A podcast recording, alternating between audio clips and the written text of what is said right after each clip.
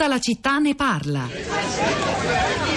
Ma nell'estate del Giubileo alcuni pellegrini abbandonano la città eterna per sbarcare a Capri, eccentrica ed inquieta, con la fama di isola del peccato. A Capri, come su tutte le spiagge italiane, è iniziata la crociata contro il due pezzi. Una delle massime preoccupazioni dei questori è la tutela del buon costume.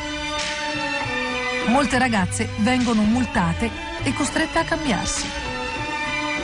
2500 lire di contravvenzione per gli innamorati che si baciano in pubblico. La moralità si tutela anche facendo attenzione alle parole. È accaduto tra il generale Stupore che una disposizione impartita dal Comune di Roma ha intimato alla proprietaria di un negozio di indumenti femminili di rimuovere dall'insegna pubblicitaria la parola reggiseno. Siamo certi che dopo questa abolizione i seni romani si reggeranno da soli. È solo l'inizio. Con ironia i cinegiornali si adeguano. Ecco le celebri Blue Bell nell'intimità. Nell'intimità ma con calzamaglia, secondo le esigenze della censura, che si applicano come noto a ogni genere di spettacolo. Anche a questa scintillante sfilata di busti e ghepier di vario gusto. Obiezioni? Ma nessuna, vi pare. Ci inchiniamo.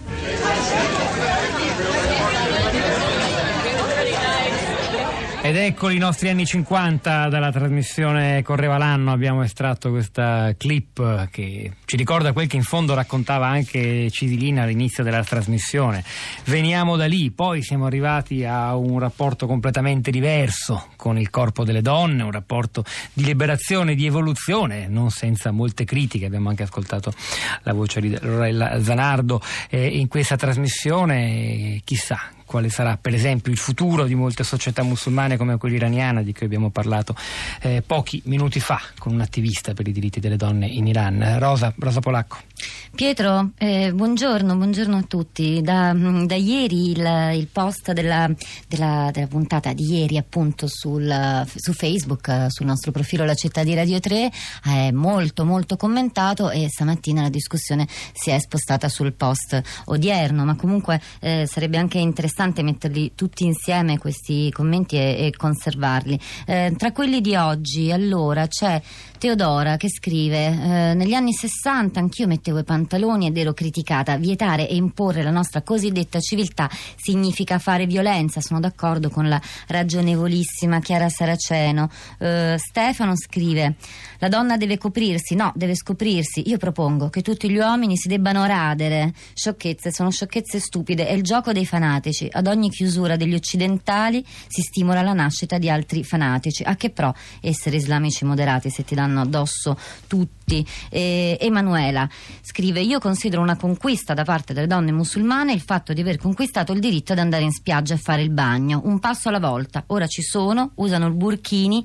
e poi vedremo. O forse saremmo più felici che non potessero nemmeno andare in spiaggia. Ecco, un po' queste tre posizioni eh, sintetizzano, sono il campione della discussione che si svolge non solo eh, sui social network e sui nostri profili, ma insomma tra, tra tutti noi, perché anche se c'è qualcuno, Pietro, come notavi anche tu prima, che rileva uh, l'insensatezza di proseguire questo discorso, beh, però invece secondo la maggior parte delle persone il discorso è molto, molto importante. Assunta scrive perché gli animi si infiammano per la questione Burkini e rimangono quasi insensibili per tutte le altre atrocità che le donne stanno subendo nei loro paesi di origine, molto probabilmente perché noi europei a casa nostra vogliamo che tutto sia come vogliamo noi, convinti che il nostro mondo sia quello giusto.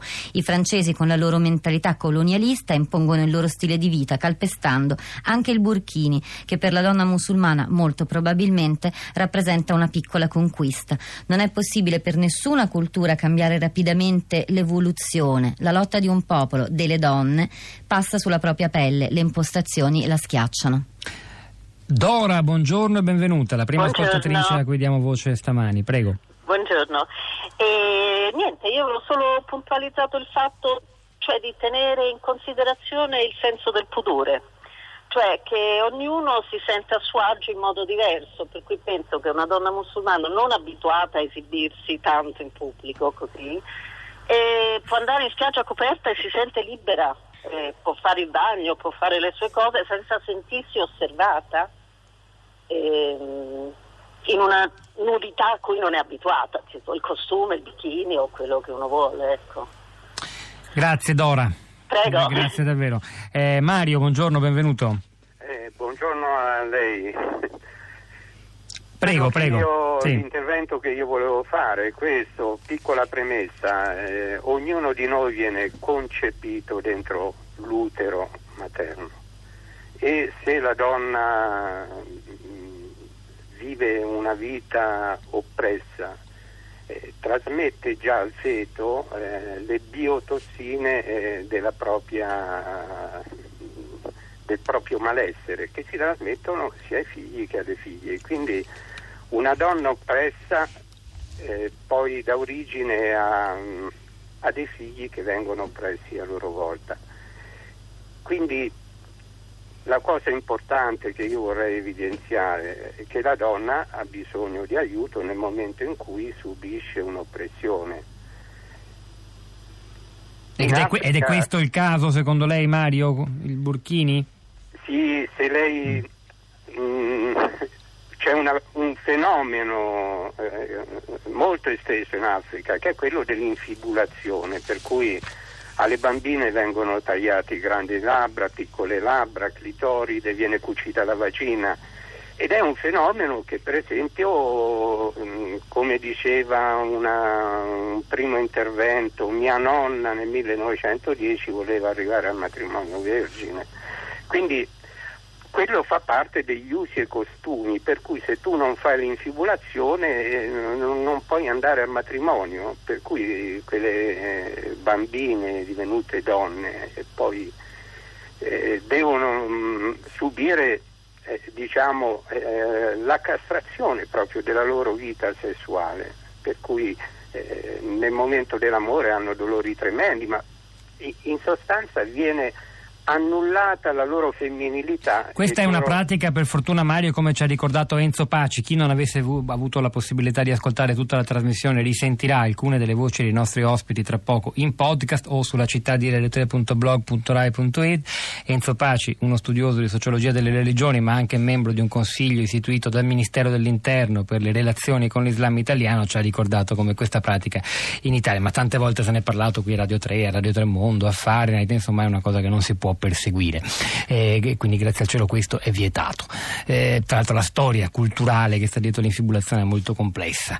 Eh, Anna, ascolterei anche la voce di... No, forse tornerei da te Rosa per altri commenti sui social network innanzitutto. Allora, sui social network, oltre ai commenti, molte, mol- in molte occasioni in questi giorni si è mh, commentato, diciamo, affermato la propria posizione o posto delle domande attraverso eh, delle foto. Ehm, e una delle foto, ce ne sono diverse, ma insomma il tipo di foto che va per la maggiore è quella che confronta le foto delle suore in spiaggia, vestite con la, la loro veste. Alessandro dice: Che facciamo col suorini? E, e questa appunto è un'altra sintesi. Valentina invece il commento è un po' più lungo, articolato, potete leggerlo tutto sul nostro profilo della città di Radio 3 su Facebook, però eh, leggo la fine, dice sui condizionamenti delle donne e uomini musulmani in Europa, ricordo, sono condizionamenti culturali, non obblighi imposti dallo Stato, non è imponendo che si inizia un percorso, ma offrendo la scelta libera. Tu non rendi giustamente vietato a una donna di soffrire mesi perché si è messa due protesi per ingrandirsi le tette, oppure è un condizionamento. Quindi o vale per tutti o non vale per nessuno. Io credo sia giusto che in Europa si viva e si lasci vivere senza troppo imporre agli altri, visto che non amiamo che qualcuno ci imponga. Ancora c'è Vini, dice la trave nell'occhio prima di esprimerci su quanto di sbagliato e orribile ci sia in culture troppo distanti dalla nostra, ed è troppo facile farlo, guardiamoci allo specchio, rendiamoci conto di che cosa ha fatto del corpo delle donne la nostra, di civiltà, che ci abbiamo molto da fare pure dalle nostre parti, ma è più difficile da vedere perché al contrario siamo dentro al fenomeno.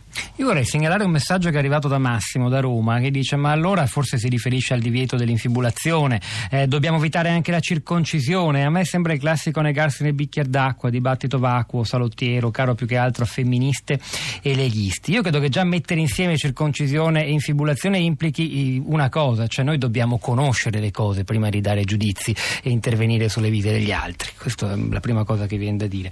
E il dibattito comunque sta risuscitando tante tante reazioni diverse. Anna Maria, sentiamo che ne pensa lei, buongiorno, benvenuta. Buongiorno.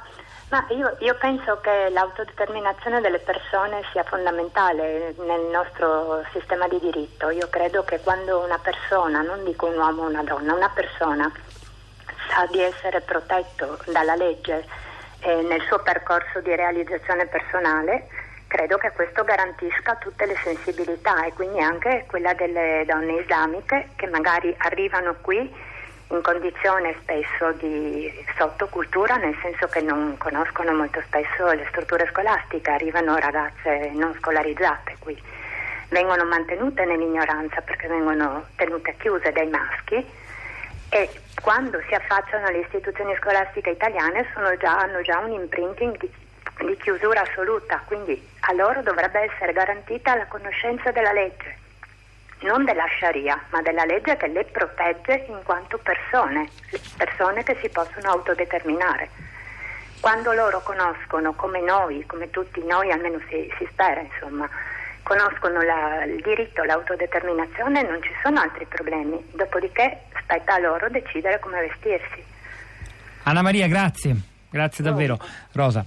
Allora, ancora un commento, quello di Anna, dice quest'estate ero in vacanza in un piccolo paese siciliano, passeggiando per le strade con un copricostume ho avvertito sguardi diversi, mi sono coperta perché ho capito che non era il caso di andare in giro lì come faccio normalmente in Romagna. Poi sono entrata in una chiesa, c'era un cesto con veli che entrando dovevi prendere e metterti sul capo. Ecco, Italia cristiana 2016. Poi c'è Giulia che scrive io non accetto che lo Stato decida per me come devo vestirmi in spiaggia col burchini o col bikini burkini, lo devo decidere io. Due tweet, quello di Silvia scrive nel burkini il viso si vede, qual è il problema? Se vietiamo il burkini, allora vietiamo anche quegli orridi costumi, mostra tutto. E poi Alcavi che dice il saggio smarrimento nasce forse da una questione malposta, la pretestuosità in Francia è nata dallo smarrimento della politica. È il momento di un nuovo viaggio insieme ad Anna Maria Giordano, sta infatti per iniziare Lovely Planet, eh, la volta del cammino verso Santiago, Santiago di Compostela, insieme a una persona disabile, non perdetelo. C'era Marco Migliore oggi alla parte tecnica, Piero Pugliese alla regia, Pietro del Soldà e Rosa Polacco a questi microfoni, al di là del vetro, Cristina Faloci, Giulia Nucci, che vi salutano insieme alla nostra curatrice Cristiana Castellotti e Florinda Fiamma. Ci risentiamo domattina alle 10.